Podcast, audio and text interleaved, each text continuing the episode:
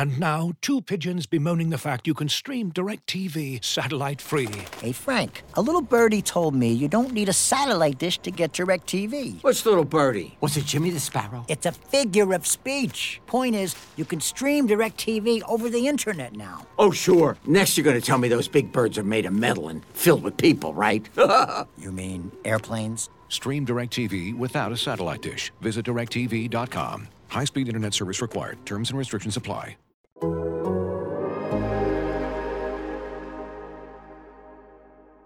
Bird to your mother, it's time for another episode of Birds with Friends. Just the duo of feathery brethren, weathering any season to see the Eagles eat teams like Scrammy's top with cheese. It's Philadelphia. Bullshit. And Zach kicking it cooler than two penguins till Zach runs off with his valet keys. He's a real nuanced goose. Pull up a branch, get loose. It's time for some juice on some Birds with Friends. The early bird gets the worm, but prefers getting turned like a turn on some Birds with Friends. Bullshit and Zach coming at you with stats and things flapping. We are going to rip out the hearts of other podcasts. We are going to bite off their eyeballs. We're going to start every segment watching the scene from The Last of the Mohicans where the guy takes a bite out of the other guy's heart. We may not be good, but we're going to be nasty. We're going to reflect the blue-collar nature of this city. Hello, everybody, and welcome to Birds with Friends on a Thursday afternoon. Bo Wolf, Zach Berman, Marissa Dunn here to bring you the latest about the Philadelphia Eagles after a bye week practice for the Eagles today. We talked to Jalen Hurts, who did not throw at practice. We'll talk about Uh, how worrisome that might be. Uh, later in the show, we're going to be joined by Greg Rosenthal from N F L Media, from the Around the N F L podcast. We're going to talk about his preseason prediction that the Eagles would win the Super Bowl and uh, his his free agents. We're going to have a little draft about playoff teams. It's going to be a fun conversation. But before we do that, uh, it is time for round three of the soup draft. um, I think one of the most thought-provoking exercises we've ever had um, on Birds with Friends. Uh, all kinds of reaction. Uh, Marissa, uh, I believe you are up, and I think at this point, I know that we've all talked to our spouses about this. Why don't you? Why don't you let Michael? Why don't you make your pick uh, on Michael's behalf, and then rounds three and four can be the significant others portion of the draft. Okay, so I'm making Michael's pick for three. Yeah, well, it will okay. be these will be marriages of soups. So you've got you've got broccoli, cheddar, and tomato, I believe, yes. Right? So yeah, um, Michael was not very pleased with my early picks. Um, he would have gone with uh, the clam chowder that Zach picked. That definitely you, was Michael. His top choice off the board. Um, Michael and I are kindred spirits. I, I yes, appreciate this. Yes, when I did ask him this, he was doing like actual research and you know Googling different soups. He wanted to make sure he didn't forget anything. You know. So um, hit, with the third pick, the Dunn family will take uh, matzo ball soup. Oh, good scoop, good scoop. That's going to hurt Rachel on the uh, the big board that she compiled. All right, Zach, you're up. You're up on behalf of Emily. I want to emphasize this is on behalf of Emily, okay? This is not what mm. I would pick uh, because I've never even had this soup before. Um, but uh, Emily is going with hot and sour soup. Okay, and I like the hot and sour soup. Uh, your voice got high, which which means you don't think very highly of that. It, that's that's like a tell. No, so some... when in our text chat we were like going over some of this stuff, yes. and, and Michael says he likes that, but he would have preferred an egg drop soup over a hot and sour mm, soup. That okay. was yes, but he, he did say it was a, it was a good pick. He likes that. I I I've never had I'm, it either. I'm on board with anything she likes, so it works for me. Um, Rachel had a, uh, a red eye, uh, home from California last night for work. Uh, and that was delayed a little bit. And so she had some time to put together her big board here. I think the most excited she's been about, uh, any Birds with Friends topic in quite some time. Um, and fortunately, and the, you know, the, the, the board here includes many of the ones that were already drafted, but the number one pick on her board is still available. So for us in round three, Uh, to get lobster bisque for her. Ooh, oh, that's great. Um, is, that's the main in her. Is yeah. exciting for us. Yes. Yeah. Um, now uh, you move down. You move down after that. Uh, we've already said ramen and pho do not count. Yes. Uh, I'm I am of the opinion that chili shouldn't count either, but uh, we didn't say it at the time, so Zach can keep it. Uh, so we keep moving down the list here, and since matzo ball is off, Uh, I mean, it looks like we're it looks like we're just taking a straight chicken noodle, which I'm not excited about. But I gotta I gotta stay true to the board.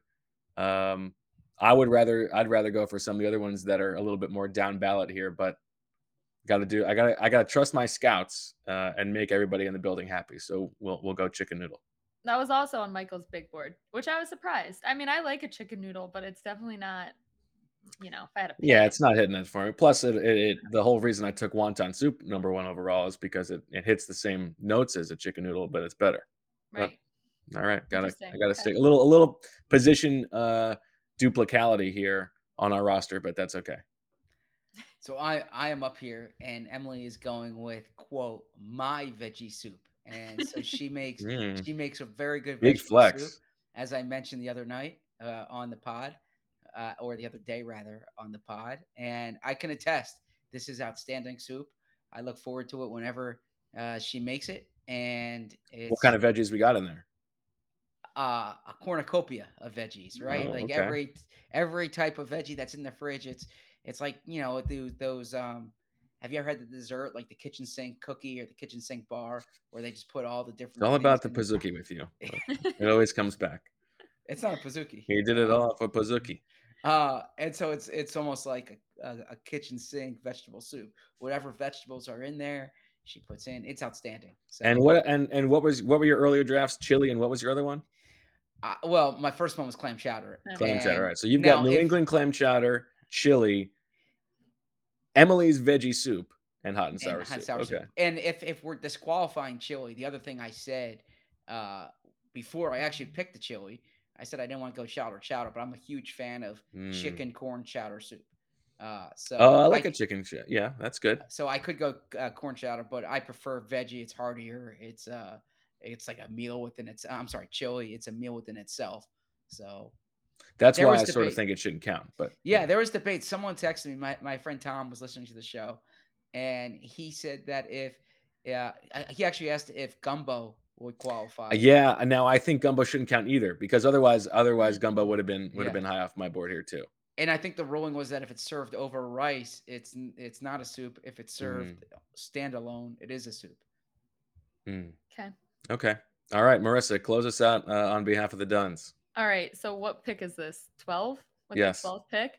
Um, and shockingly that this made this to the twelfth pick, and we got a lot of comments about this. Michael is going to go with French onion soup. Mm, I like a um, French onion soup. Yes. So I've honestly never had it. Mm. Um, but I know that it is a lot of people's favorites, and with the cheese all on top. Um, High variance yeah. and very, um, situational. However, if, if you're going to be able to have A, a, a roster deep enough with four, then yeah, I think it's it can it can be a, a heavy hitter in the right spot. Yeah, so that, that's what we're gonna go with.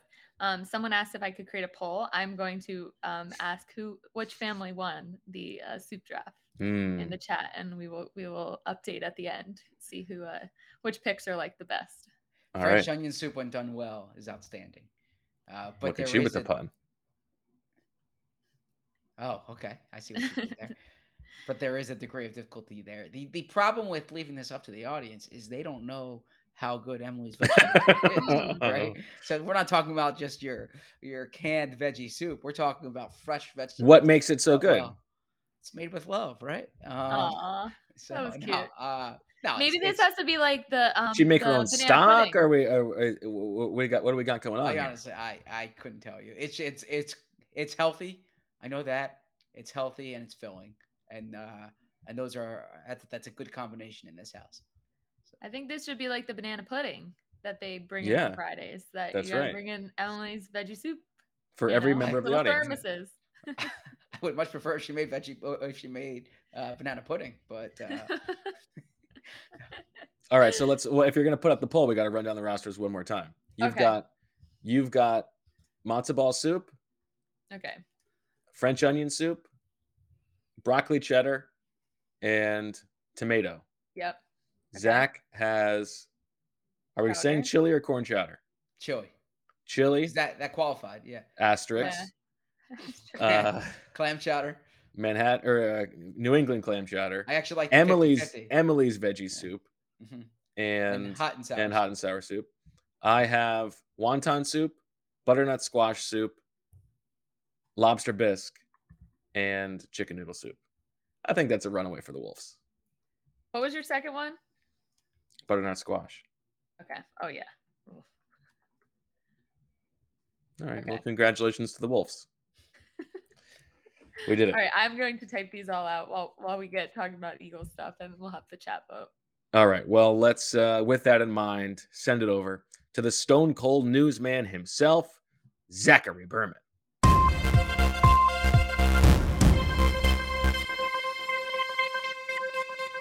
Eagles practiced at the NovaCare Complex on Thursday afternoon. They practiced in pads. Uh, to those longtime listeners and longtime fans, remember in two thousand seventeen, the Eagles put on pads during the bye week, set a physical tone for what came thereafter in the postseason. So notable there. Jalen Hurts was on the practice field, but not really throwing as typical as much as he typically does, or as often as he typically does, and as much as the other quarterbacks were. Uh, nothing to be concerned about there. Jalen Hurts is playing through pain here, but he he said this is the time, this was meant to rest, right? This week they won that game so they could rest, and he'll be playing when the Eagles play in the playoffs in a week and a half. The question is, uh, how will he look? We can talk about that in a few minutes. Robert Quinn and uh, and A J. Brown did not practice. I don't know. Uh, with A J. Brown, spoke to him. Wouldn't read too much into that. That was more like a scheduled day off. We'll see with Quinn, but but I thought Quinn looked good actually in the game on Sunday. Did you? Uh, I did. Yeah, I, I did. And actually his pressure rate was the highest, or was, he had the most pressures he's had all season, uh, including his time with the Bears. Uh, the uh, uh, Josh Sweat back on the practice field, wearing a helmet and in Great pads, to going to play. Spoke to him after practice, uh, avoided, you know, it, it was quite the scare when it occurred, but he's good now, won the play last weekend even. And that, and then Lane Johnson, we should say, not in uniform today, but was working on the side with trainers. That's a sign of progress, and uh, and certainly um, bodes well for his chances next week. Back to you in the studio, Bo. A couple, yeah, the injured guys, as you said, Lane Johnson practicing on a side, practicing on a side field, looked like he was doing some sort of pass sets while holding something. I was, I was sort of pleasantly surprised at how much he looked to be doing. Avante Maddox walked out to the practice field with no walking boot, which he has had before. And uh, Sirianni like gave him a little look and tried to do like a little shuffle with his feet. And Maddox returned the shuffle. Like, so like he, he was like showing that his feet are ready to go. So uh, that would be promising news. And then the big news, uh, there was a moment in the locker room today where somebody walked by and it was as if like, uh, I don't know, Marilyn Monroe herself or something like that had walked by. Like everybody, every reporter's head turned like, oh my God, did you just see that? And you know what it was? It was Aaron Siposs walking by without a walking boot. And I had a chance to catch up with Aaron Siposs, the Eagles punter. He says he's feeling pretty good. He thinks he might be able to play next week. That's his goal, at least. Uh, he got the the boot off a few days ago. It was his plant foot, and uh, he feels like he's this is the next step in his process. Originally, he thought he was going to have to have surgery, uh, and his season was going to be over. He had like a deltoid tear and a high ankle sprain together, but uh, they got some second opinions. It was able to heal up.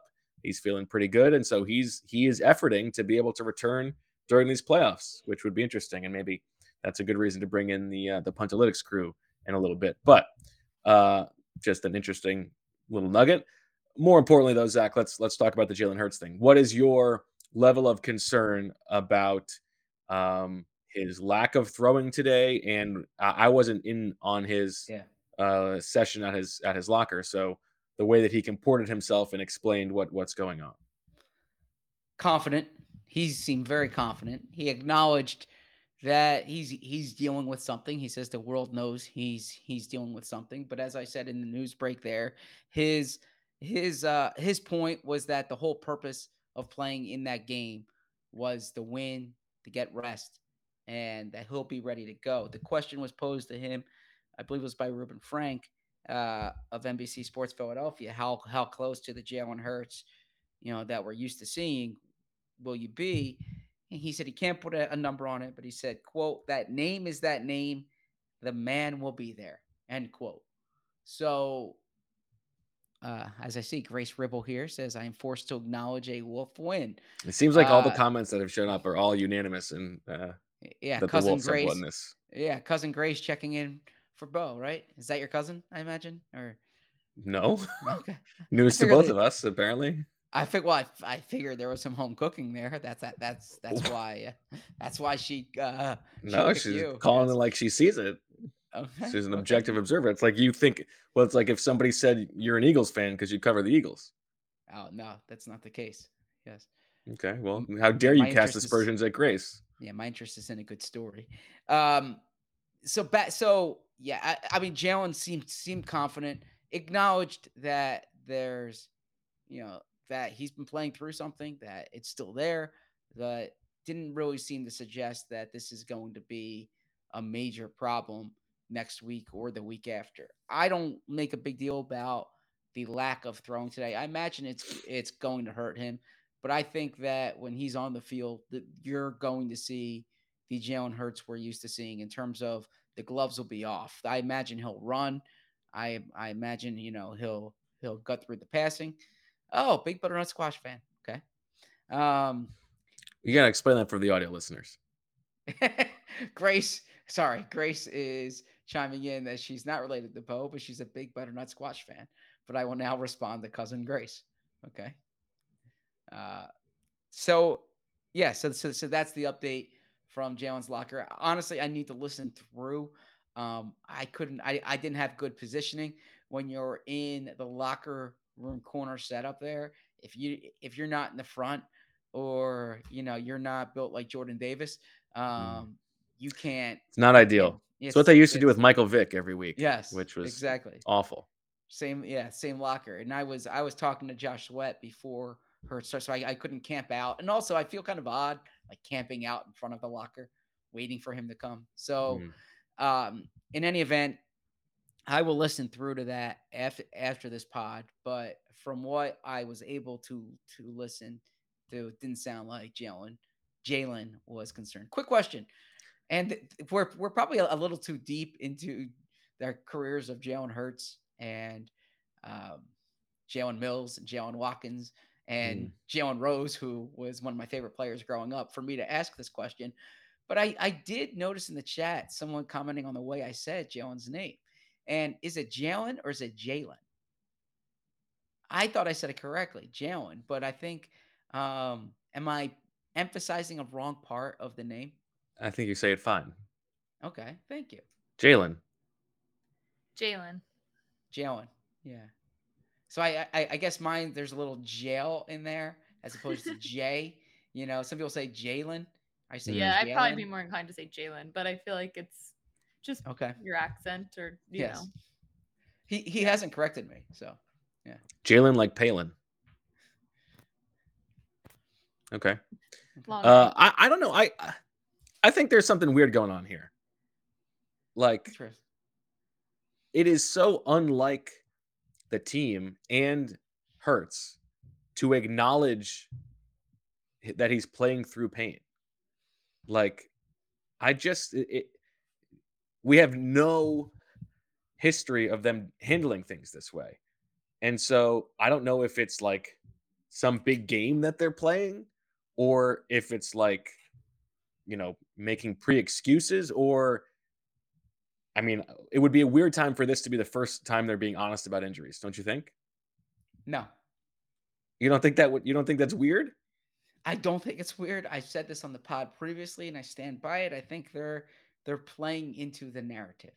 Okay. They they this is meant this is meant to show how tough Jalen Hurts is. This is meant to show like he's so courageous. He's doing this for his team. He's really dealing with something. I think this is this is playing into into, into the personality, into, into the narrative. Um, yeah, I, I think it's intentional. I think that's why you saw So they're not being honest. That's what you're No, they are being you honest. Think it's it's like the first time they're being honest about it or something, right?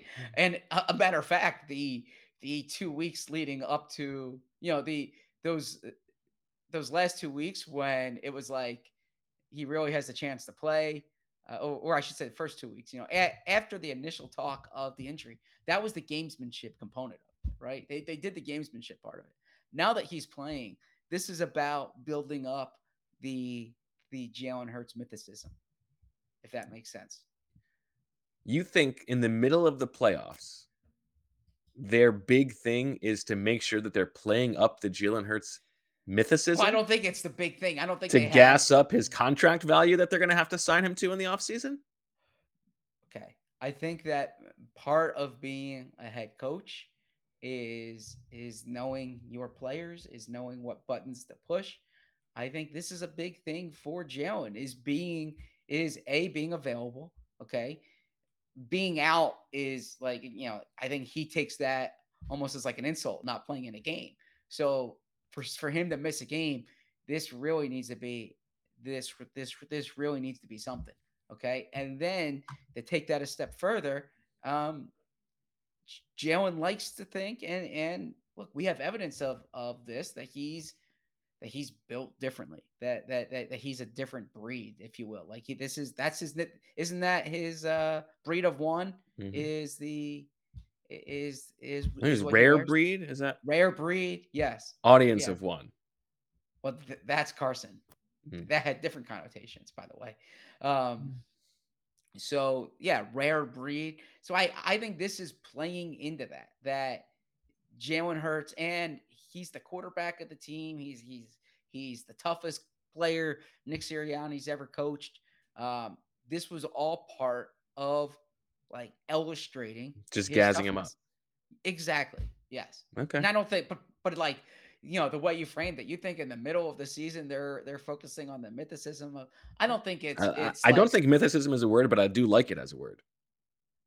It's it's not a word. Mythical. Uh, well, I like it. I I'm guess, into it. So, so, so what would the noun be? I guess the myth. Myth making. Yeah. Yeah. Yeah. Yeah. Okay. Um, so yeah, I, I don't think it's, it's like there's a company. I think memo. It's a word. I certainly hope it's a word now that, that Bo tried to correct me. Uh, I didn't say it wasn't a word. I said, I don't think it's a word, uh, but I like it. Yeah. So I, I think that again, it's, it's not like this big organizational push to, to, to make it seem that way, but from Nick and from Jalen, yeah, I, I don't think they they mind the perception out there that he is especially tough, that he's playing through an injury for the good of his team, for the good of this fan base, et cetera, et cetera. Mm, so not in Webster's mythicism. Uh, the Collins Dictionary has yeah. mythicism as the practice of changing a historical character into a mythical character, uh, which I guess would fit, but not a, not a Webster's, and so would not fit the Um, full sentence all-stars criteria. Okay. Honestly, or Merriam, Merriam-Webster. As Claire says, yeah. mythicism is a B W F word now. So mm. that's all that matters. Thank okay. you, Claire. Cousin Claire. um, I also think there's an aspect to it that is gamesmanship. Uh, I think that the him not throwing is a separate thing. I think that is about the recovery of the shoulder. But I expect when they play in uh, a, a week and a half that there are going to be no limitations to the game plan. Yes, um, I think they're gonna they're gonna they're and and and to your point, maybe that is like building up of the myth, but he's going to be running the ball when they get to the playoffs. Yes. That's that's what I think. And you think they want to create this idea that that you create that a little a little sliver of doubt. It's it's a modified game plan. It's it's the Giants game plan in in, in week one. They They're calling zone read on the first on the first okay. play of the game. All right, I can see that from the. I mean, Nick Nick Nick loves gamesmanship, but uh, it's just this is four weeks of of talking about the injury this way, right? So that's why I think a lot of it has has to do. Yeah, with, but it changed from this guy is such an incredible healer to. Well, this guy's hurting and he's playing through pain. It's a slightly different message. Sure, but... Because if he's playing through pain, that means he's not that good of a healer. You know what I mean? I, I, I would love you to frame it to Nick that way. Yeah, I'm going to ask him.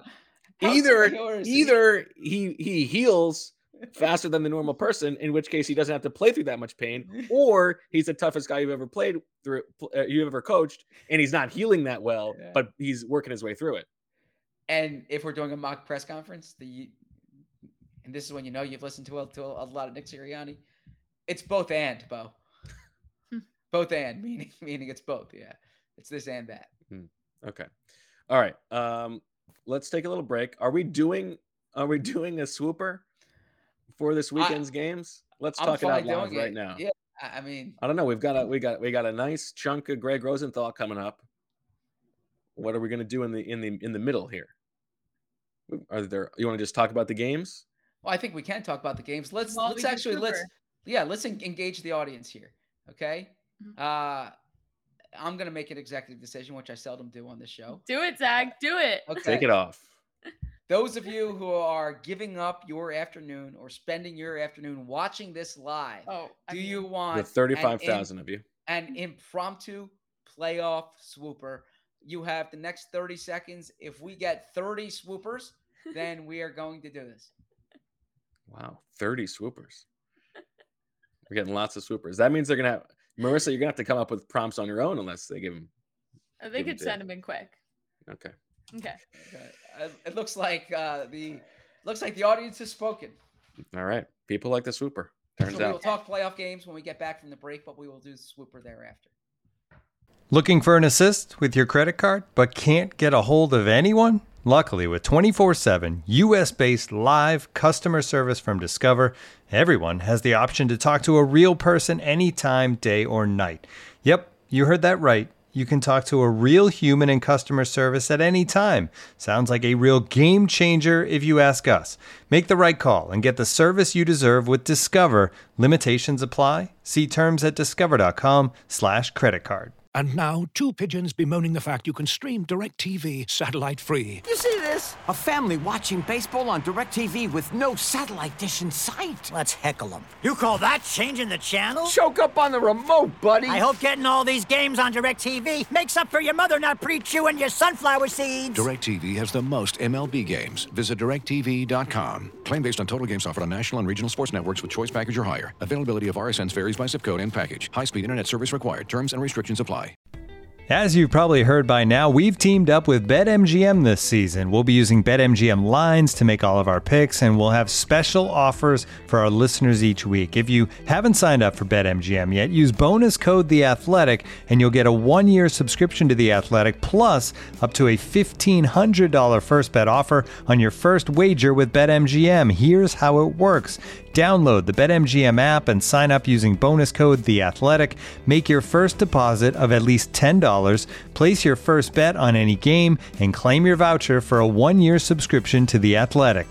See BetMGM dot com for terms. U S promotional offers not available in D C, Mississippi, New York, Nevada, Ontario, or Puerto Rico. Gambling problem? Call one eight hundred gambler. Available in the U S. Call eight seven seven eight hope N Y or text HOPE-NY four six seven three six nine in New York. Call one eight hundred next step in Arizona. one eight hundred three two seven five zero five zero in Massachusetts. one eight hundred bets off in Iowa. one eight hundred two seven zero seven one one seven for confidential help in Michigan. one eight hundred nine eight one zero zero two three in Puerto Rico. First bet offer for new customers only in partnership with Kansas Crossing Casino and Hotel. Don't forget, if you haven't signed up for BetMGM yet, use bonus code The Athletic, and you'll get a one-year subscription to The Athletic, plus up to a fifteen hundred dollars first bet offer on your first wager. All right. Back on shout out friends. To the sickos during that ad break. They just sent. I mean, I can't even.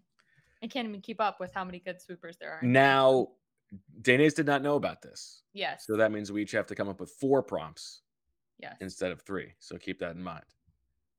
Uh, before we do that, give you guys a little extra time to think. We should reflect uh, briefly uh, for maybe a couple hours on uh, the victory in the two thousand twenty-two Spread Your Wins and Fly draft by Bo Wolf.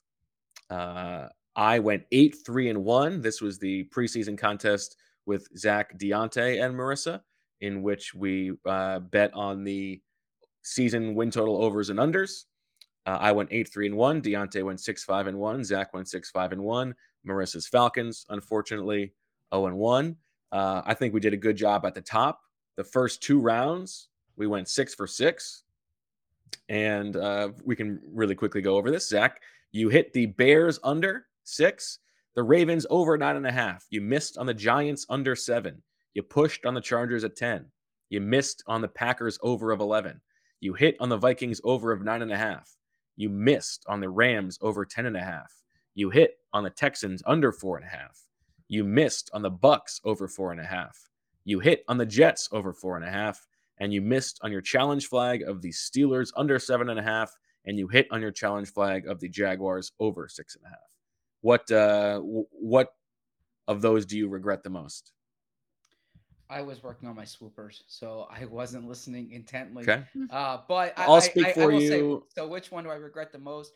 I mean, the, look, I thought the Packers were, were going to make the Super Bowl this year, and they're not making the playoffs, right? Did I pick the Packers?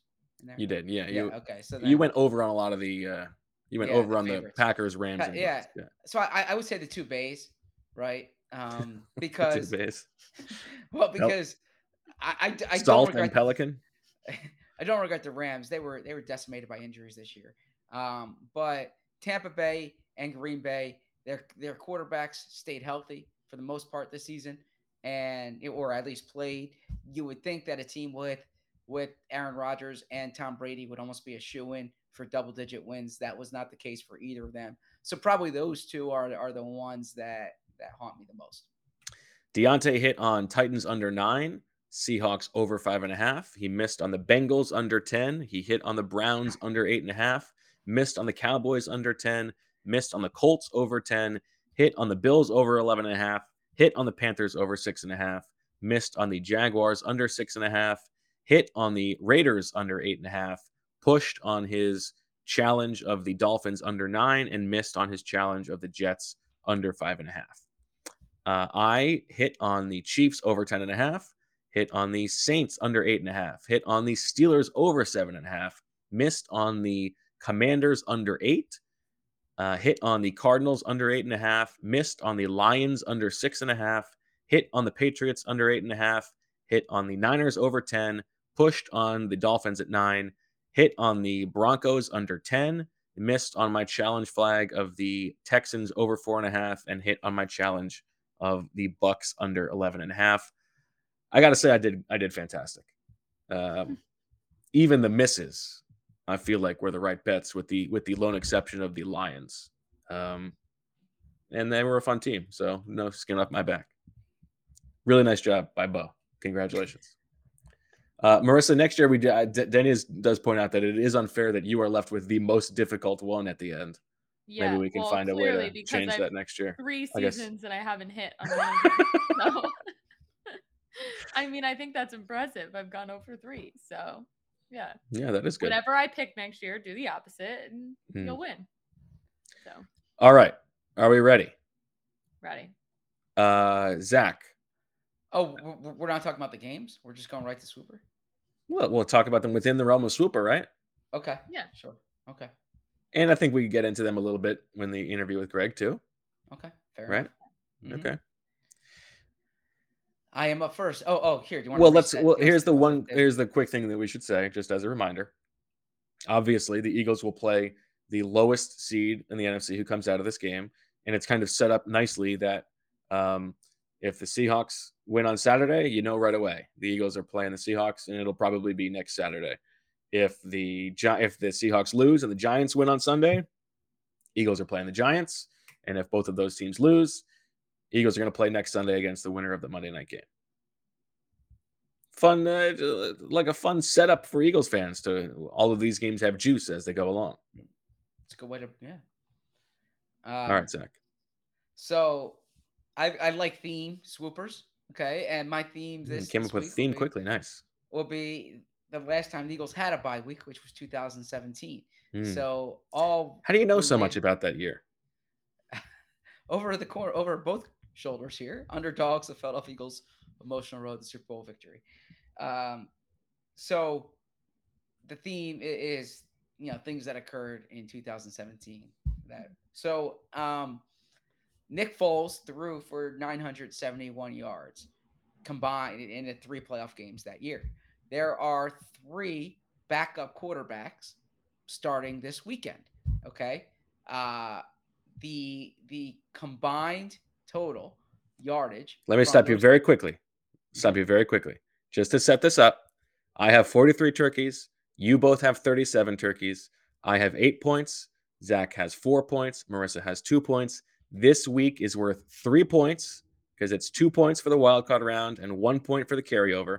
So this is a three points at stake. This is an extremely generous thing of me to do, to have a swooper this week in the interest of the show. And we are going to adopt, starting in the playoffs, with when you when you propose it, you have to bid it. Okay. So you would say, I am nominating this for oh. whatever it is. Okay. Okay. Okay. All right. So there are three backup quarterbacks. Now you do that once I started mine. That's you can bid it for unlikely. one. I mean, that's unlikely to occur. Okay. So yeah, we're going to do it. Um, so the three backups, uh, which are Brock Purdy, which uh, Skylar Thompson, mm-hmm. and are we going with Snoop Huntley or Anthony Brown in Baltimore? Either one. Okay? Either is backup. Yep. Um, combined for at least nine hundred seventy-one passing yards. So this is pretty audacious for this to occur. But it's uh, you never know if there was a shootout, overtime games. Who knows? Um, so I will start with this for one. Okay. Brock Purdy, whoever quarterbacks the Ravens, and Skylar Thompson combined for at least nine hundred forty-one passing yards. Zach has it for one. One going once. One going twice. I'm out on this one. Sold to Zach. Okay. Got it for cheap. Yeah. You never know. Hey, Brock I like Purdy Brock goes. Purdy. Yeah. yeah. Yeah. Why not? All right. Uh, I will go next. So you've got Saturday afternoon, Seahawks Niners. Saturday night, Chargers at Jags. Sunday early, Dolphins at Bills. Giants at Vikings. And then Ravens at Bengals. The prompt here is that over the weekend, just Saturday and Sunday, not including Monday night, all five home teams win. So you've got the Niners, Bills, and Bengals, who are all big favorites, but then the Jaguars have a slight upset over the Chargers, and the Vikings hold on against the Giants. I will nominate this for two. All five home teams win? Yes. Three. I'll say four. Five. Hmm. Six. Six going once. Six going twice. Hmm. Marissa gets the home team parlay for six. Yeah, not as I the words were coming out of my mouth, I lost confidence in that yeah, one. But it's not that crazy. Yeah, not that know, crazy. I, like that. I think those would be the teams I would pick anyway. So. But we'll see. Okay. Excellent submissions by the chat. This one was submitted a few times. I really like this one. N F C teams outscore A F C teams. Mm. Oh, I like this. Um, That's a good one. So, so you're starting with what? Oh yeah, you gotta you gotta nominate. Uh, oh, one. Three. Four. Four. I think I was first. Yeah, you were. Five. Do I hear six? Five going once. Five going twice. Sold to Bo. All right. All right. Like that. Okay. All right, Zach, you're up. Okay. A home underdog wins outright. And that's an that's an homage to uh, the Eagles as home underdogs winning mm. in the postseason that year. And the the home underdogs, there are two home underdogs this weekend, and those are the the the two four seeds, the Jags and the Bucks. So one of them wins outright. One of them. Mm-hmm. Now, is it at least one of them or only one of them? Oh, at least one of them. So okay. It could be both of them. Okay. Yes. Uh, and I will start it for one. Three. Two. Four. Five. Six. Seven. Seven going once. Seven going twice. Sold. All right. Zach gets it. I like that one, Zach. I, I like the fifty-fifty one from before better, but. All right. The Vikings-Giants game is decided by three points or fewer. I will give this for two. And it could be three points on either side, correct? Correct. Okay. Uh, or three. Fewer. I'm at three. Do I hear four? Four. Four going once. Four going Five. Twice. Ooh. Mm.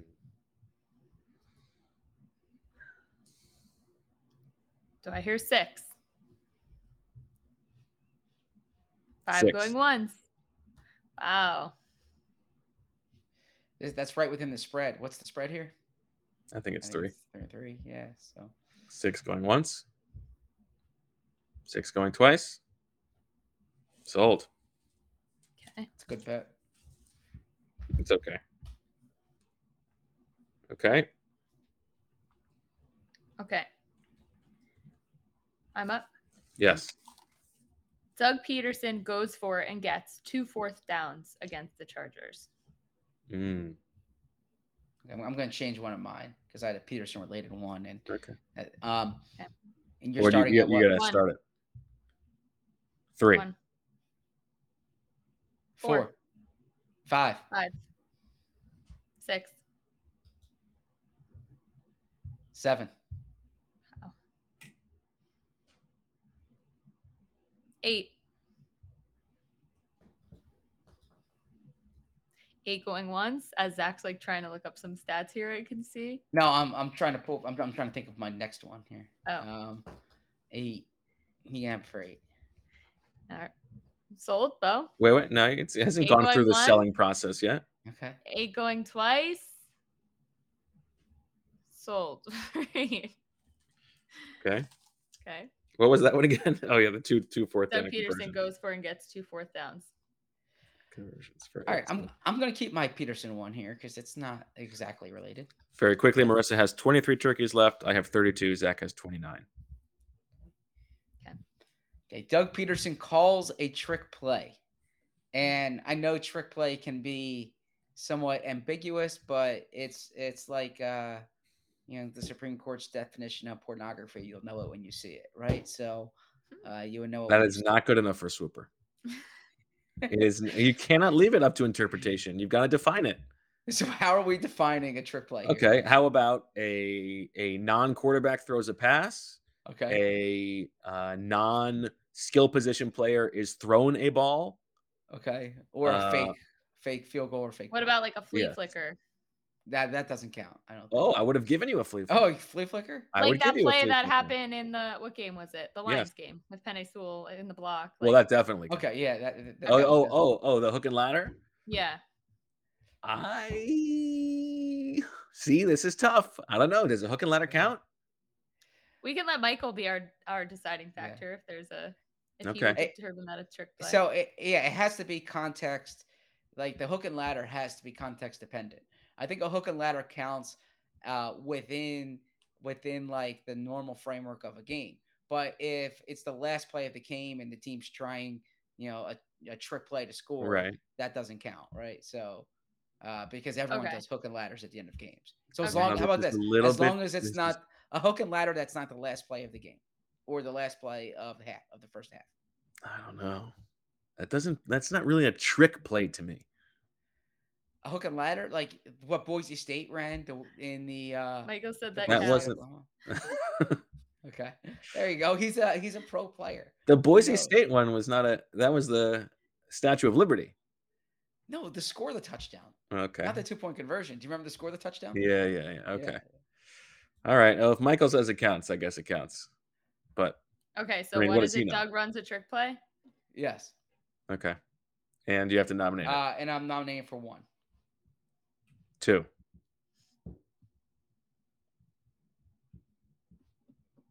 Three. I'm out on this one. Three going once. Three going twice.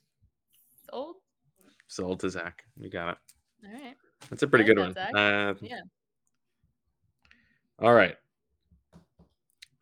All right. This is a this is a slight Deniz one where uh, if this hits before next swooper, uh, next Friday's swooper, it will count for this week. But you also purchase this over the course of the rest of the playoffs. And so okay. if it happens later, you get it then. And the item is that Mike McCarthy is no longer the Cowboys head coach. Ooh. So uh, it could happen this week. It could happen next week. If the Cowboys decide or Mike McCarthy decides that he doesn't want to be the head coach anymore, you get the point. And I will nominate this for three. Wow. You're that confident? Not that confident, but I would rather have it for, if I say two, then someone goes three. I don't want it to go four. I think if they lose this game to the Bucks. Yeah. I can see that. Yeah, I can see that too. Ooh. Three going once. Four. Oh, big spender. If this carries out throughout the playoffs, take it. Four going once. But it's so much more likely if it happens this week. Right. It's diminishing returns. I'm going to say five. Wow. All right. You got it. I'm done. Zach? Five going once. Five going you twice. Got you got it. Sold. Okay. Okay. I'm up? You are up. The Eagles will be the only N F C East team remaining in the divisional round of the playoffs. One. Two. Three. Four. Five. Six. Oh, oh no. Yeah, I said it. I have to I have to lay, I have to play with it. Okay. I have to play with it. I guess I gotta play with it.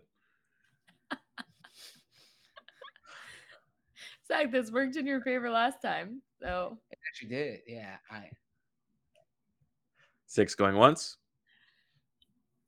six going twice. It's gonna have to play with it. Sold to Zach.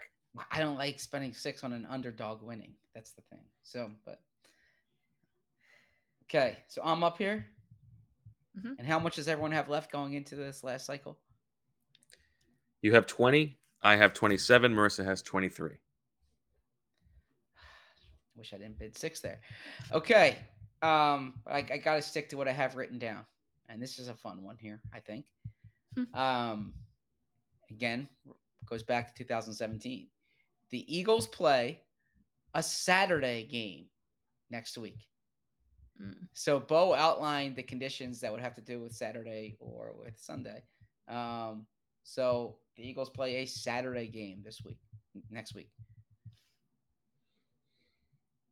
You got to nominate it. I nominate it for one. Three. Two. Are there Monday games next week? No.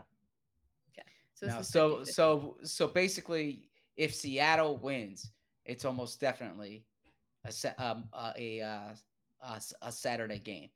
If the Giants win, it's potentially a Saturday game.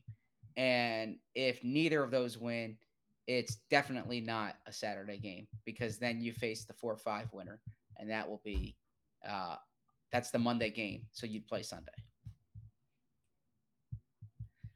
So so we're at now – we're at what now? Three. I have three. three. Four. Five.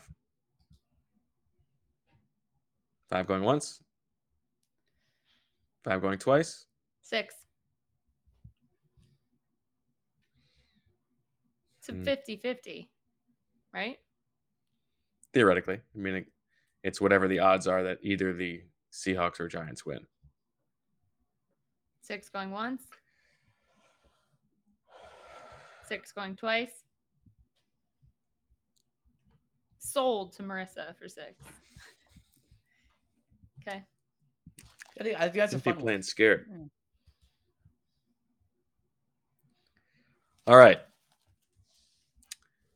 Uh, um, one of two of the following things happen. Okay. At least, at least one of two of the following things happen.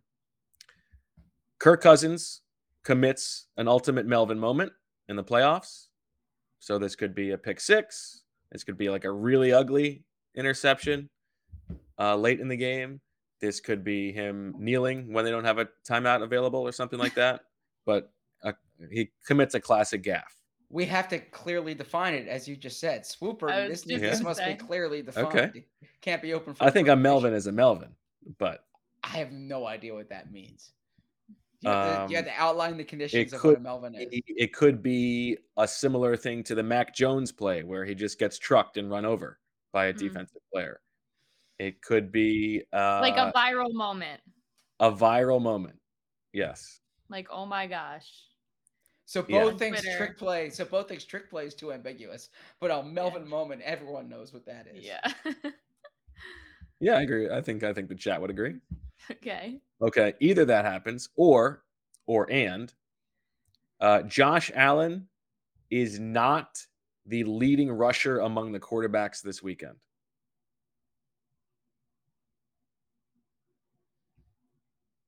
I will nominate this for four. Five. Six. I want the Melvin moment.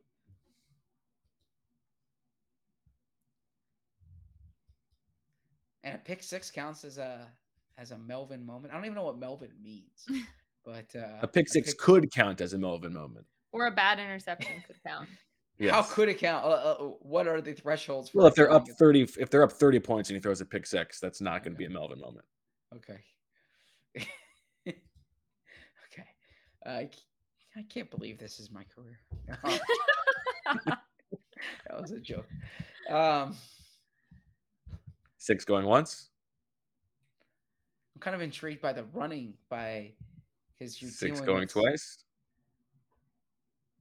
Sold. All right. Okay. I'm up. Can you go over how many turkeys everyone has left? I have twenty-one. You have seventeen. Zach has twenty. Zach and I have four items. You have three. Okay. Um, this is a silent bid auction. Everyone writes down their bid. Shout out to Stone Cold twelve. I love. I do love a silent bid. Yeah. Okay. Josh Allen throws for the most yards this weekend of any other player. Now, is this? Only the only the highest bidder pays? Yes, only the highest bidder pays. Only the yeah. highest bidder pays. Okay. Yeah. Josh Allen throws for the most yards. Yes. I got to pull up a number because, again, no piece of paper.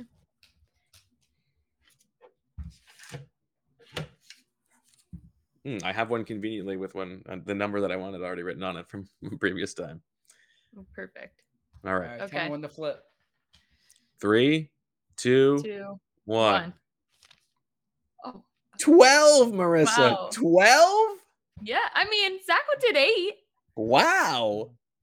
Well, I thought that you guys were going to go high on that one. I bid three, Zach bid eight, Marissa bid twelve. twelve? You don't think Buffalo is going to be like... I'm just saying there's twelve quarterbacks playing.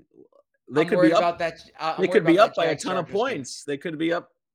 Uh, he yeah. might not have to throw that much. Oh. twelve. Well, I thought you guys would go much higher. Zach went eight. It wasn't that far yeah. off. Yeah, yeah I think that's a crazy bid. Marissa, don't worry. It was a good one. It was a good one. Yeah. How many did you spend on your Melvin? Six. Okay. Well, I still carry over some. I got to, you know, throw all these in here. Wow. All right. All right. Win. So, Zach, you have uh, one of the home underdogs wins. The Jags have a trick play. The Giants and Cowboys both lose. And what is this first one that I wrote? No idea. It was oh, it was your first one. The uh, the backup quarterbacks. Uh, yeah, the backup quarterbacks throw for seven thousand yards, nine hundred seventy uh, or eight seventy one. I think it was. I think it was nine. It was nine forty one or something like that. Okay, yeah. Uh, Marissa has all of the hometown teams win over Saturday, Sunday, so not including Monday. Uh, there is. The Eagles play on Saturday. Josh Allen throws for the most yards. And I have no idea what this other one is. You bid eight on it. Uh, oh, oh, Jaguars go for two fourth. They yeah. convert at least two fourth two downs. Fourth downs. Michael texted, "That's a bad bid." Just you guys wait. He's right. Comes, doesn't wait. Comes out. Let's go Bills. uh, I have the N F C scores more points than the A F C. The Vikings Giants game is decided by three points or fewer. Mike McCarthy is no longer the Cowboys head coach. And uh, there is a Melvin play by Kirk Cousins or someone other than Josh Allen runs for the most yards for the quarterbacks this weekend. All right. Good stuff. Anything else you want to say about these games, Zach? Yes. Uh, so from an Eagles perspective here, I think, uh, and this, I'm not going on a limb. You look at the point spreads. This, this says it. The most likely outcome is that they face the winner of the Cowboys-Bucks game. I'm fascinated to see. I think the Cowboys are a really good team and a tough matchup for the Eagles in the in the postseason if that's the first game. I think the Cowboys have such a variance, though. The Cowboys can realistically win the Super Bowl, in my opinion, and they could be knocked out in the first round because uh, it's it's been reported many times this, this week. Tom Brady has never lost to Dallas, and Tom Brady in the playoffs, like uh, you know, we're we're going to talk about with Greg Rosenthal here. Byron Leftwich said yesterday the Bucs are as healthy as they've been since O T As. It wouldn't surprise me if Tampa flips a switch and they beat Dallas, especially because Dak Prescott has, has been relatively inconsistent in later weeks here. So I'm fascinated by that game on Monday night. I I am less um, less bullish. Oh, oh, oh yeah, I'm, I'm so I'm more bearish, less bullish on the Giants than some other people are. Uh, but I, I recognize that the Vikings are not your typical twelve-win team in, in terms of the data behind them. You just look at Bo's power rankings throughout the year, but their D V O A uh, suggests as much. Uh, so that's going to be an interesting game. The best case scenario for the Eagles, though, would be for the Giants or the Seahawks to win, because I think the Eagles would easily handle both those teams. Uh, and that's not a knock on the Giants. It's just, I think the Eagles are the far superior team. Same thing with the Seahawks. So uh, I'm, I'm fascinated by what happens Monday night, but if you're an Eagles fan, and I imagine everyone watching this pod right now is, then the, you're probably pulling for a Giants win or a Seahawks win. I have less analysis on the other side of the bracket, the A F C, uh, but fascinated to watch that. And I think the Cincinnati-Baltimore game is like borderline. It, that's that that's really intriguing because Baltimore is a tougher team than they're getting credit for right now. A lot of that has to do with the fact that they might be down to their third-string quarterback. Uh, but if they can somehow play stifling defense and upset Cincinnati and they get Lamar Jackson back, that's a team that can make some noise. And then last one, that Jacksonville – and uh, an L A game is going to be awesome. There's going to be a lot of points. I think it's going to be fun to watch. Two upstart teams. Um, so curious to see what happens there. So you're right that the the most likely thing, like in terms of pl- of a plurality, is that they play the winner of that Monday night game. But it's a it's like I think it's a little bit over fifty percent that they don't have to, because if you just look at the because it's a three point spread in that Vikings game, that that's like a It's like a forty-one, forty-two percent chance the Giants win. And this, the Seahawks is like a twenty percent chance that they win. So it's like right around fifty percent um, that one of those two things is going to happen. So it's really, it's really a toss up, and it's going to be interesting and fun to watch. I think obviously the best case scenario for the Eagles is the Seahawks win on Saturday, because that means that the 49ers have been eliminated. Um, That's a great point. Great point. Yes. And the Seahawks are then coming, you know, they have they have to play a second road game in a row. Um, you could debate whether they or the Giants or even the Vikings is the worst team, but if that happens, that's like a huge boon to their the Eagles Super Bowl Super, Super Bowl odds. So, um, all right, it's gonna be a fun weekend. Marissa, what's uh, can we get like a Michael Dunn? Who's his favorite offensive line playing this weekend? Um. I'm not sure his exact favorite, but he has friends actually on the Cowboys offensive line and mm. the Jaguars offensive line. Okay. Um, the Jaguars offensive line is our friends that were in Cleveland last year, and I am very good friends with their wife, his wife, so or future wife. So I will, I will say Jaguars O line. Um, mm. so it's yeah, rare that we could have. The... It's rare that we could have twelve teams playing, but only one that r- once employed Michael. Yeah. And that's Jacksonville, right? Jacksonville. Yes. Mm-hmm. Yeah. There you go. We liked Jacksonville. Cute little city. So definitely, definitely rooting for them. There you go. All right. Um, we're going to take our next break. On the other side, we will have the pleasure of being joined by Greg Rosenthal for a very fun conversation um, about football, books, Zach, lots of good stuff. It's only a kick, a jump, a block. It's only a serve. It's only a tackle, a run. It's only for the fans. After all, it's only pressure. You got this. Adidas. With threats to our nation waiting around every corner, adaptability is more important than ever. When conditions change without notice, quick strategic thinking is crucial. And with obstacles consistently impending, determination is essential in overcoming them. It's this willingness, decisiveness, and resilience that sets Marines apart. With our fighting spirit, we don't just fight battles, we win them. Marines are the constant our nation counts on to fight the unknown. And through adaptable problem solving, we do just that. Learn more at marines dot com. All right, we are back on Birds with Friends. Delighted now to be joined by Greg Rosenthal from N F L. Do we say N F L dot com, N F L Media? N F L Media works, N F L okay. Network, whatever you want. We'll take that. Um, and uh, I think I think to set this up, it's probably, I think we have told this story on the podcast before, but uh, a good, I think, uh, setup for, for Greg's relationship to the show is that um, we ran into each other on the streets of Indy, and immediately you said you, you had some notes that uh, you listen to the Sunday shows, and we, we talk about swooper storecasting, and you have no idea what the game is. That makes yeah, it's us. fair. Yeah. That note continues. I've still been waiting for yes. you. I actually, okay, so wait, swooper and scorecasting is the same, same game. Thing. Right? Yeah, yeah, yeah. Because sometimes, yeah, you refer to one or the other. There's turkeys involved.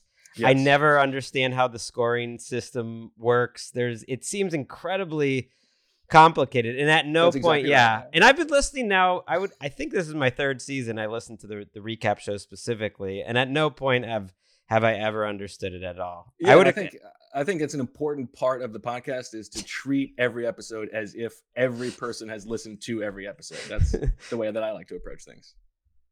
But and Bo's like a it's he's like a seventy-eight year old baseball manager in that he believes in unwritten rules in the literal sense. That the rules are, are not written down, and uh, the rules can change based on Bo's whim. So there was a time this year when the scoring system just changed because Bo decided to change the scoring system. Yeah, old, old Ford Frick over there. I, uh, I, I really mostly just appreciate Bo, Bo, who I think me and him um, share a gene of um, liking to annoy the ones we love most and the ones we podcast with. To just seeing Bo um, aggravate you, Zach, is always a, a pleasure. I mean, that is like, that's my love language. I think you, I mean, that's, that's how you let somebody know that you really trust them, is that you can, you can poke their buttons. Uh, so Greg, uh, let's, let's start with, uh, you are like the guy who went out on a limb preseason and predicted the Eagles to win the Super Bowl, Super Bowl. So not that they may do this, but how much of that was real belief and how much of that was knowing the game that no one's going to remember who picks the Chiefs oh. or Bills to it? So, you know, tell tell us what, what made you believe. How dare you? I've picked the Chiefs before, certainly. And I did this year too, the Super Bowl. Okay. Had the Eagles winning it. Part of it is, yes, that would be more fun. And I do find myself kind of rooting for the Eagles. So I'm a little biased for no particular reason other than I just I just enjoy the players that they have. And I like the idea of Jalen Hurts being that good. But I really did kind of look at the two deep roster. I do this exercise called uh, projected starters every May. And I just project every team starters. It's a great way for me to do my homework on all the the teams in the league. And I tend to fall in love with like the teams that have the best like backups in the league, like the the team whose backups could beat all the other backups. And the Eagles are that team to me, where if you just look at who their thirty-fifth best player is compared to every other team's thirty-fifth best player or twentieth best player, however deep you want to go, like to me, they look like the best team, or if not the best team, very close to it and great up front. So it was, it was a genuine belief. I figured that it was uh, Patrick Johnson Tulane bias, right? There are like four mm. Tulane guys in the league, and Patrick Johnson is on that. That he's he's pretty high up, probably after Darnell Mooney. Uh, but I I am curious when you looked at that and and when you made um, that prediction, Jalen Hurts was was still relatively unknown in terms of we didn't know he was going to have this type of ceiling. Uh, what did you expect from Jalen Hurts going into the season, and the way he's played, how does that compare to your expectations? He's still gone way above my expectations and anyone's. You you guys have talked Eagles. about it. Yeah, I mean. Right. That said, I I did have a high expectation that, like, I, I didn't think he'd be in the M V P race, but this was an argument I had a lot with with Nate Tice, uh, who works at The Athletic with you guys. You guys are colleagues. And former guest of the show. We're, and, we're, yeah. Right, and I think he, he everyone was so focused on that playoff game, and it's like, yeah, that was that was a bad game. They had a good game plan for that, but Jalen Hurts with these weapons and that offensive line in this running game, and I'm a huge believer in running quarterbacks, adding like a value that actually still is underrated and isn't fully quantified for in terms of the value that they bring. That it felt like, looking at their schedule and his team, that like if he didn't improve at all, his numbers would be of that of a top ten quarterback, and everyone would be happy with him anyways. And if he did improve, now you see what you got.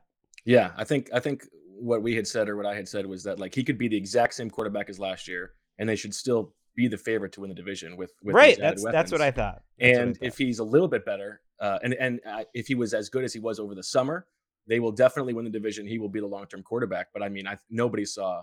saw this leap. But I, th- I think if you look back at that playoff game last year, the one thing that like big picture could concern you is, you know, that happened at the end of last year. He was hurt.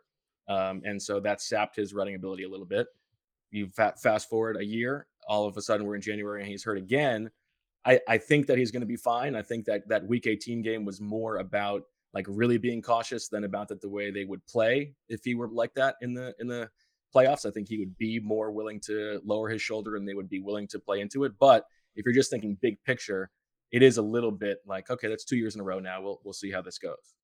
Yeah, you guys actually made me feel better about it listening to you, because in, in general, these week eighteen games, uh, now that I've gotten a couple days from, I'm a little less freaked out about like the Eagles' offensive performance in general, the, the Chargers' offensive performance uh, in general. Like these teams that had vague things to play for, and I've talked to people like around the league and stuff. I, it is it is a strange thing, so I don't want to put too much on it, uh, but it's absolutely a concern that he's not one hundred percent. They're going to need him to run. Like it now is the time when they the Bills, for instance, asked Josh Allen to go from like uh, one right. of the most efficient, best running back quarterbacks in the league to just like that's going to be a key part of our offense. I also gained a lot of respect for Brian Daboll, the way that he rested everybody. I, I wasn't sure that he was going to have that in him as a football guy. I thought that was, as opposed to Brandon He wanted Scott. the Vikings. Yeah. He knew what he was doing. Um, are you going to let Zach talk at all on this one, or are you just? no, usually he likes, I can tell from his like if he's if he's ready to jump in or not. But I'm going to see what he has. No, I am curious. We are going to get in a few minutes to your free agent rankings for this upcoming season, but I I want to go back to last season, because a big part of the Eagles' success this year has been their pass rush, which was thirty-first in the league a year ago. And they led the league in sacks this year. The, I should say they were thirty-first in sacks a year ago, led the league in sacks this year, and almost broke the record, asterisk or not. Um, but a big part of that was adding Hassan Reddick, who I believe you had ranked thirtieth overall in your free agent rankings last year. What did you expect of Reddick going into the year? How did you see his market taking shape, and how do you mm. look back at that contract now? This is why Zach's good, because like he's quietly that was a shot. Like no, that no, was no, like no, a shot no, no, that that that wasn't a shot. I actually think it was a fair question. Good. Yeah, it was a fair question. Uh no, because I immediately started thinking, oh, if they talk about Reddick, I'll think of that as like one of the many mistakes I make every year in these free agency rankings. And that was like decently high. But I think on the initial rankings, even before, you know, some of the franchise tag got signed, yeah, he was even lower than that. And he should have been in the top five based on how he's produced. And there really wasn't anything to prevent me from understanding, or the rest of the market from understanding. Part of it is I get a feel from who's going to get paid how much and what teams value. And I didn't think Reddick was going to get a huge contract. And he really didn't, considering yeah. he's a premier pass yeah. rusher. So they understood what an incredible, just pure talent he is. And I should have put more weight into the fact that he joined another team, the Panthers, and was still really effective. Any anytime a veteran shows that sort of skill set on two different teams, like, you should trust it, uh, that he traveled. And that turned out to be one of the best free agent signings, you know, I'm certainly, I'm sure in Eagles history, but just in the in the N F L last year, I can't think of many better. And I can't think of many better over the last five years than him and Javon Hargrave. Like, there there really aren't many premier pass rushers that have gotten signed for reasonable money in free agency. It just doesn't happen. We have had that conversation that for, for all the usual fool's gold in free agency and, you know, Howie Roseman's up and down track record in the draft, his, his track record of big money free agent signings is really good. Um, you go back I probably to, had like Melvin Ingram ahead of him or something stupid, or Clowney, who are fine, who have yeah. been fine. But like, this is a guy in the middle of his career and he's a beast. This is like your version of something that's going to keep Zach up at night. This is no, I, I thought it was a fair ranking relative to, you know, Harold Landry was a better, um, was considered a, a, a better free agent last year. Now he, he stayed towards, and he got paid more money. Exactly. So it, it made sense there. Randy Gregory was considered a more attractive free agent on the open market than Reddick was, like contracts indicate such. Well, which is crazy, because now it's like, you got to sometimes trust what you hear and see. Like, he was the most inconsistent player that the Cowboys had issues with on and off the field. And now the Broncos are, are having the same issues. Right. Well, you fast forward to, to this offseason, and this is, you know, part of the discussion we've had about, is this uh, the beginning of a window for the Eagles, or is this, you know, their best chance? Um, and they are guaranteed to have turnover um, this offseason. Nine or ten uh, pending free agents who play at like fifty percent of the snaps, depending on, um, you know, Brandon Graham's contract definitely voiding. Um, there are a bunch of them in, in your uh, recently released uh, top fifty-one free agents on N F L dot com, which everybody can read. The top of the list is is Javon Hargrave. I think we have talked about he would be the Eagles' priority to to bring back if they could, but there's a chance that he now, uh, after this season, is is maybe pricing himself out of coming back because he's going to be such a, a a commodity. Yeah, and I think the Eagles have done a good job, at least when it's signing players from other teams, of really looking in that window when players are peaking. And that was Hargrave's right. last contract. But he's played so well, he should get paid. And defensive linemen in general, I think, have rewritten the expectations for career arcs. I mean, you guys kind of see it in Philadelphia.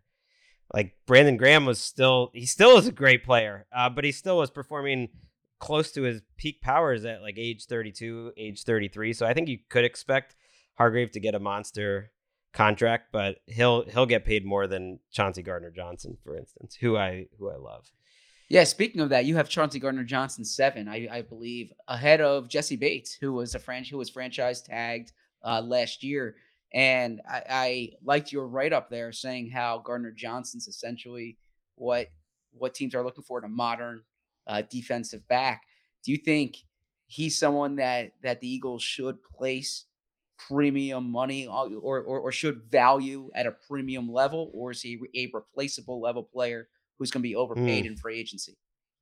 I, I don't think he'll be overpaid. I – I tend to overrate those guys who like the slot corners or safeties and put them high up, because they just, to me, they seem so valuable, and the N F L doesn't pay them quite as much as other positions. But him specifically, uh, I'm I'm a quasi Saints fan and have watched him his whole career, and like, man, he is just a playmaker. I just don't think there it's like an accident. I know he wasn't getting interceptions before, but he's always around the ball, and he's always uh, a guy you want there. I was I'm curious to. Do you, what you guys think, like, do you think he'd be worth that money, and how does he fit in there?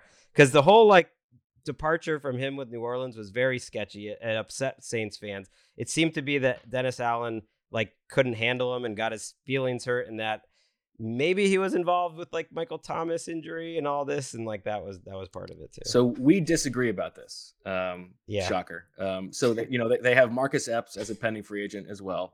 Um, and it is my position that the Eagles are more likely to bring Marcus Epps back um, than they are to bring Chauncey Gardner-Johnson back. And I think part of that is Gardner-Johnson, to me, is, for the reasons that you're you're sort of hinting at, the perfect type of player who you rent for a one-year, like, prove-it season, and you don't commit to long-term because of those variables. And it's also not really Howie Roseman's M O to uh, reward, like, outsiders before rewarding, like, homegrown players. Um, and so that is that is sort of my position. And my position mm. is that uh, premium contracts go to players with high ceilings. And Marcus Epps is he's he's a high floor player, but I don't know what that ceiling is. And I think Marcus Epps is the type of player who you can replace with a mid-round draft pick. I think Chauncey Gardner-Johnson's ceiling is hard to replace, and that and even if the contract could come back to bite you, uh, it, he also has the chance to outperform a contract, whereas I'm not sure Marcus Epps does.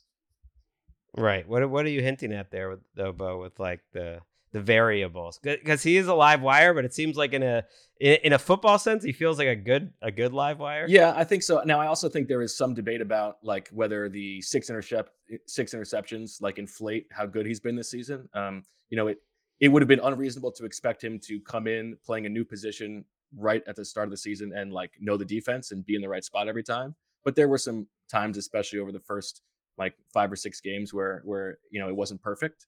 Um, and now he's being used as a as a nickel while Avante Maddox is still injured. Um, but yeah, I just I think that um, like for a for a, a, a general manager who has said that he values like the the locker room dynamics, that uh, I don't know I don't know if he's the guy you commit to long term. Yeah, all right, all right. And you know better than, than me that they they seem to like to pay big big men. That's where that's what the analytics say, that to, to pay the linemen, defense or offense. Yeah, I think that's a good point. Go ahead, Zach.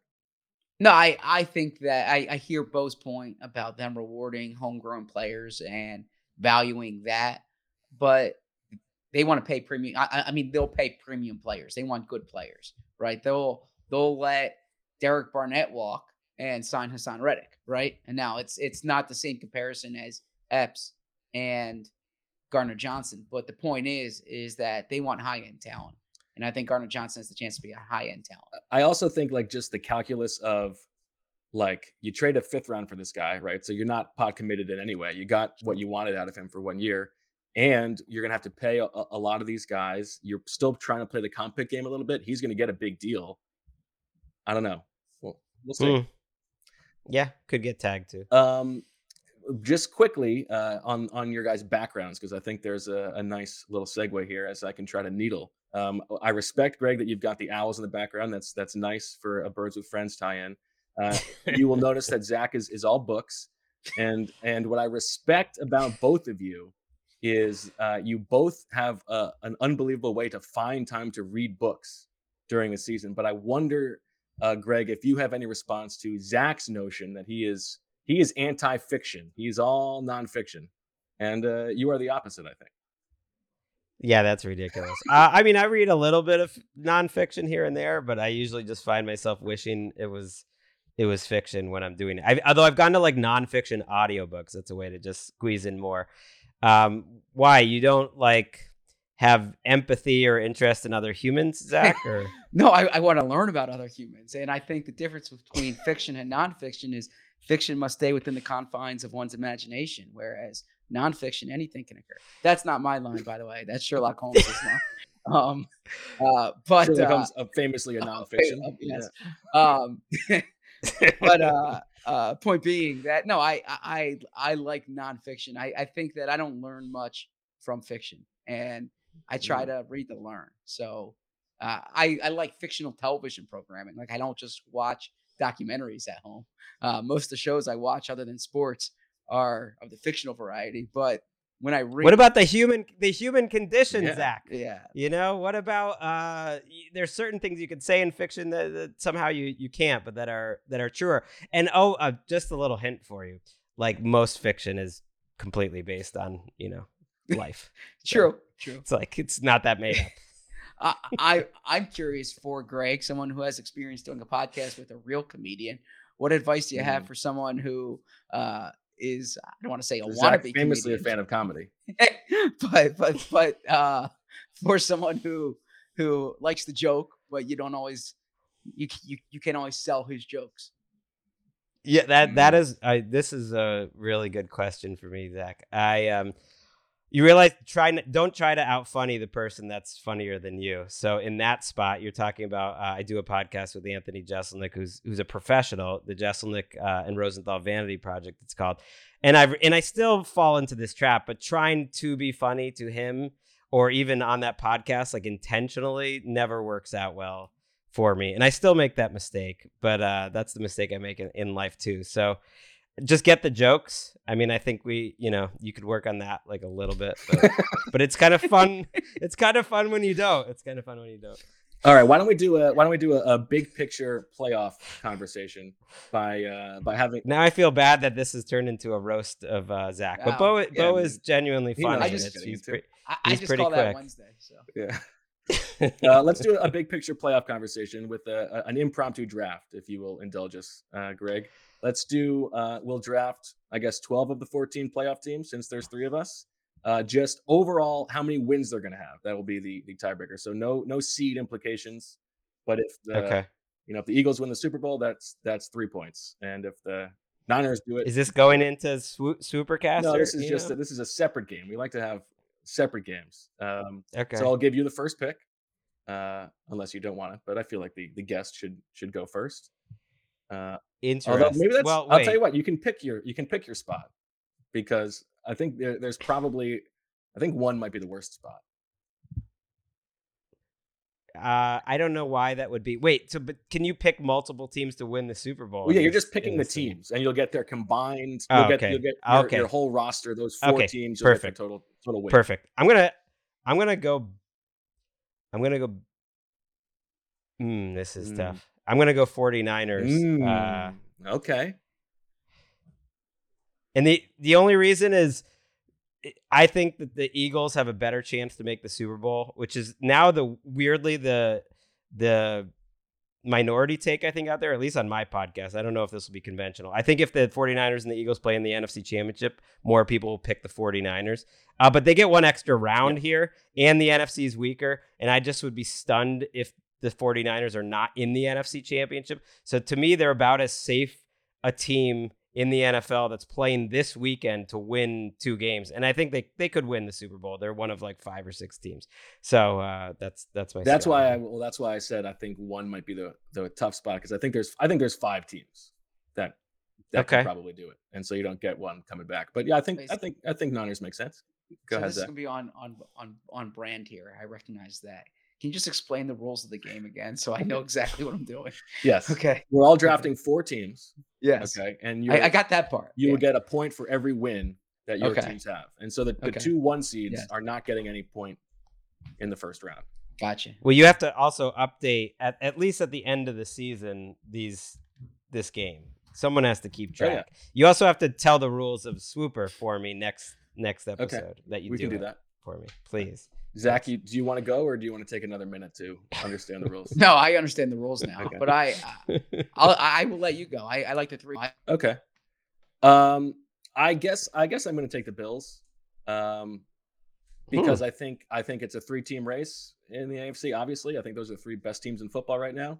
Uh, but they've got an easy win this week, and then there's a chance, and then I mean they get to play the Bengals at home, and then who knows what happens in the A F C Championship game against the Chiefs. I think. I would bet on the Chiefs to win the Super Bowl if I had to pick a team, but the Bills get that get that home game against the Bengals, uh, and so I'll take the Bills. It feels like their their whole season, I mean, aside from the DeMar Hamlin thing, has sort of been like preamble to the playoffs. This is what they've been been building to for over a year.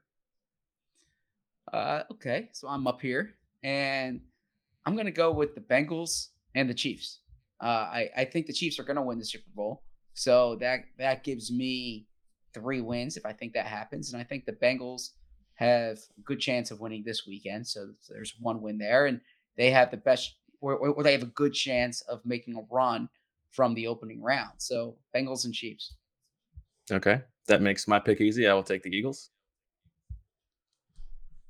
I mean, I don't know about the fact that the Eagles got taken fifth on the Birds with friends. Listen, this is this is the same. I uh, thought of just playing to the audience and taking them first overall. I am annoyed. Uh, look, I think if you put everyone on a neutral field right now, those top five teams would all be under two and a half points, like in terms of a point spread, and they'd all be very I close so, to me. That said, just personally, in my heart, I actually think the Bengals might be like a half a point point favored over everyone, just in terms of how complete they are and how they're playing right now. They might be the best team. Now they have like the hardest path because they'd have to win in Buffalo and potentially Kansas City, but I think they might be the best I, team. Yeah, I, I sort of agree with you. Um, mm. And that's why, I mean, no, no one's like, no one's really complaining about, you know, the aftermath of the DeMar Hamlin thing, but like, they probably like they very well, you know, their their win probability in the middle of that game, right, was probably close to sixty percent. They probably, you know, they had a chance to win that game. Then they would have been a two seed. Then they would have had a home game. I don't know. It's just it's unfortunate. Although they've gone they've gone a little extra with like the complaining yeah, and that, making yeah. the whole thing about the coin flip when it probably wasn't ever going to matter in the first place. And yes, like it, it's unfortunate that game didn't wasn't played, of course, uh, but it took about three days for everyone to totally lose perspective yeah. uh, again. Uh, I'm going to take the Cowboys, I guess, because yep. they, they would be the other team. If the Ravens had Lamar Jackson, I could see the Ravens winning the Super Bowl in like one out of every twenty season, you know, playoff tournaments played or something like that. Uh, but I'm going to go with the Cowboys. And uh, I, I am a little worried as like a quasi Eagles fan about the a Cowboys Eagles matchup in the divisional. I think it's reasonable. I think that is for the for the four possible opponents for the Eagles. I think it's definitely the, the Cowboys that is the most worrisome. I don't know if Zach. I feel like either the Cowboys will lose this game and it might not even be close, or they'll beat the Eagles. It'll be like one or the other. And I actually would lean on them like losing this game uh, to the Bucks, but it's I'll still, so, I'll it's still so take possible. Them here. And then, you know, then they, yeah. then they clean shop. Uh, you get to go again. Oh, that's right. I I'll take the Chargers. Mm. I'm not going to put too much into week eighteen. Like I said, I think it's it was weird. They are healthier than they've been all season, assuming Mike Williams is okay. Their offensive line's actually playing pretty well. They have a Super Bowl caliber quarterback. And something about those Staley game plans late in the season, it felt like they're like a veteran team who kind of figured out what he wanted, and he changes what he does every week so much. And they finally sort of like are able to do that, that they're pretty dangerous. And I think they're kind of like the Cowboys are for the Eagles is what they are for the Chiefs. I don't think that, I know the Chiefs always win those games, but they always come down to like the last second in some crazy Mahomes play. Uh, I'm going to take a team that I, I think is has a very good chance to lose this weekend. But if I'm talking myself into a team that can get two wins, uh, I will take the home field advantage uh, for the Vikings. And uh, I mean, they probably get blown out by the Niners, but I also think there's the, uh, the season of destiny possibility where the, the Vikings win three straight games by three points and then lose in the Super Bowl by forty. Mm. I could see that. Hmm. I'm picking them to lose this yeah. week. I had to I had to file my picks today. I write them on. on it's kind of albeit that's a good week. Scenario for the Eagles then, right? Because then you face it's kind of like the lame trend. Yeah, that's true. That would be the best case scenario for the Eagles is they they essentially get the easier path. Otherwise, the Vic, the, the 49ers get the easier path in, in the divisional round. It, it feels like it's the trendy pick though, which mm-hmm. is always wrong. So that's not good. All right, Zach. So I I will go Bucks. I guess here, yeah. um, you know, they have Brady. You never know. Resets. I saw Byron Leftwich say today they're as healthy as they've been since O T As. I don't know if that will mean anything, but uh, they have a Look at reasonable chance. Byron Leftwich press conferences on a Wednesday. I, I didn't watch it. I just saw the headline, okay. honestly, um, which which kind of goes against my view of reading stuff, but it, it scrolled across. Um, and then this is this is tough. I mean. You know, I I like this Ravens team. I was discouraged by the news today about Lamar Jackson. I think if Lamar were were healthier, that's that's a dark horse for a team that, that could make a run. If if there's any chance, I, I mean, let me see here. They're they're what? They're plus thirty-seven hundred to win it all. Um, you're trying, you're trying to go all the way. I like that. I'm I'm I'm, I'm deciding between them and Jacksonville here. And uh, I guess I guess I think Jacksonville has a better chance of winning a game this weekend. Jacksonville has a better chance of, of getting one win. So I will go. What's I, I see Greg making making a face. Well, I mean, I feel like you already handed the cards. It sounded like the, they were walking up Sorry, to the, stage, I, I, I was the thinking, podium here. I was I was thinking out loud. Uh, I was just trying to in, instead of like being silent while I think, which I yeah. typically try to do. I thought that makes for bad, bad for bad podcasting, in particular for our audio listeners. So I'm trying to workshop what I'm thinking here. Uh, I'm Good going job with continuing Jack- with that thread. Yeah, I'm going Jags. With, okay, I'm going Jags. Uh, I'm going Jags. I wanted the Jags. I think yeah. I actually think the Jags. Yeah, that's a better pick. Uh, I think they're going to beat the Chargers. I but, did listen to Doug on Chris Long's podcast, so it was like was nine like, minutes of yeah. ice cream talk. Uh, I don't, I don't love it. I mean, I feel like all these these teams are drawing dead here left. We've got the Seahawks, the Ravens, and the uh, and the Dolphins. I'm certainly not going to take Skylar Thompson. Um, I'm sorry to do this to you, Greg. I think I'm going to take Geno just because I think that's a slightly better chance than the than Tyler Huntley um, pulling off an upset this weekend in their in their third matchup. Well, Hunt, I I, I actually disagree. I I'll take the Ra- Ravens if it's. I guess I have the last two teams here. Oh yeah, that's it. We're we're gonna we're gonna leave the other two off. We don't need we don't need to finish okay. the fourteen. I I would I would have taken the Ravens next, but the thing is Tyler Huntley's not even throwing right. at practice right now.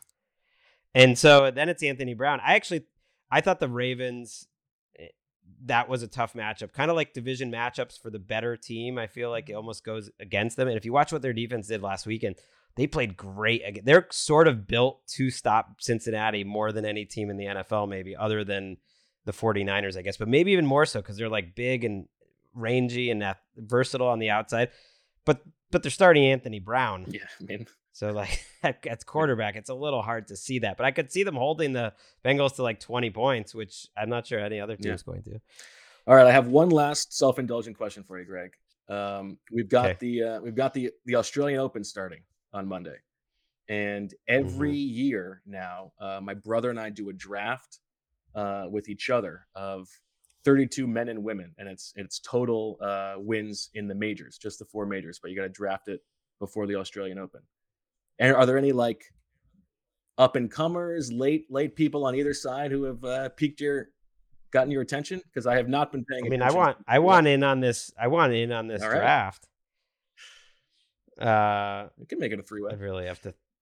Yeah, I'd have to think like deeper. Uh, Seb Korda, who's been uh, a young American wow. coming up for a minute and was a disappointment last year, has come out this year looking looking like a house okay. on fire. He might be a, a good long term.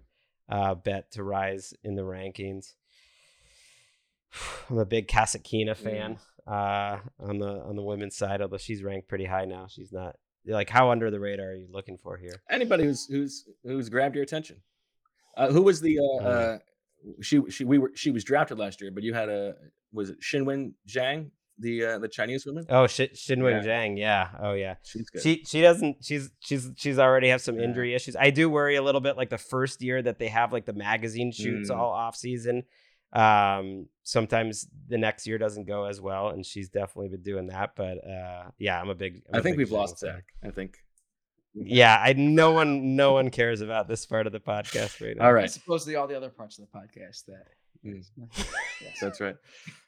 I think I think Ons Jabeur gets it done though this year. I think she does back up okay. her, her her great uh, twenty twenty-two and actually wins a Grand Slam. I was I had no idea until I just looked today to see what was going on that, that Alcaraz is going to be out for the Australian. That's that's a bummer.